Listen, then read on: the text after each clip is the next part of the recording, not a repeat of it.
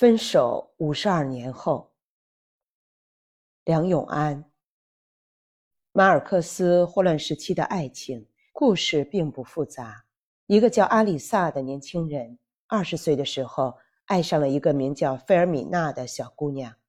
当时费尔米娜才十六岁，阿里萨用尽心力，想方设法，不断给她写信，两个人很自然的相爱了。但是费尔米娜的父亲粗暴地拆散他们，把费尔米娜带回老家生活了一年多。当这对年轻人久别重逢的时候，费尔米娜忽然发现自己不爱他了。后来，她嫁给了社会名流沃尔比诺医生。这个医生从法国留学归来，家境殷实，是上流社会的精英。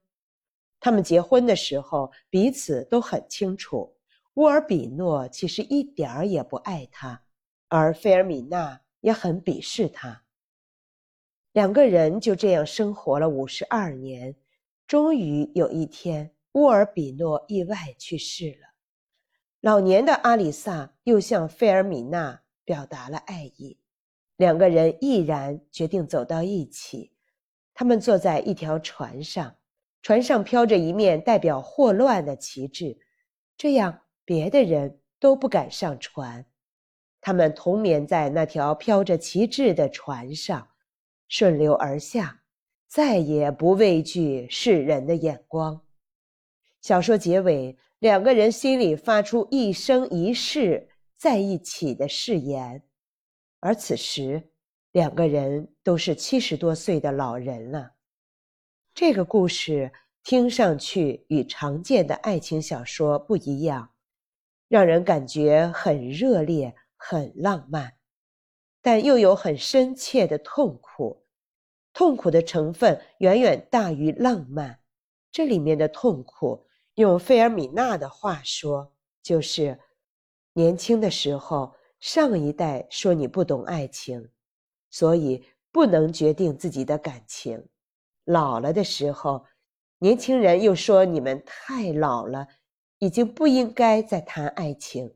费尔米娜这番话说出了生命里极具悲剧性的感受，这让人想起思想家卢梭的话：“人生而自由，但无处不带着枷锁。”在现代社会，爱情是一个人最大的自由，谁也不能抢。迫你去结婚，但精神的枷锁无时不在。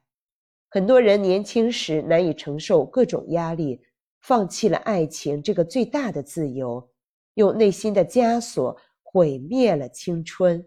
很多小说写到这里就成了悲剧，但霍乱时期的爱情这部小说不同，他把生命的暮年写成了爱情的黄金时段。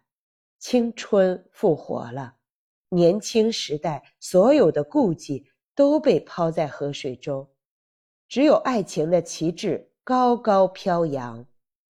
这就把卢梭的话反过来了，可以说是：人生而带着枷锁，但无处不存在自由。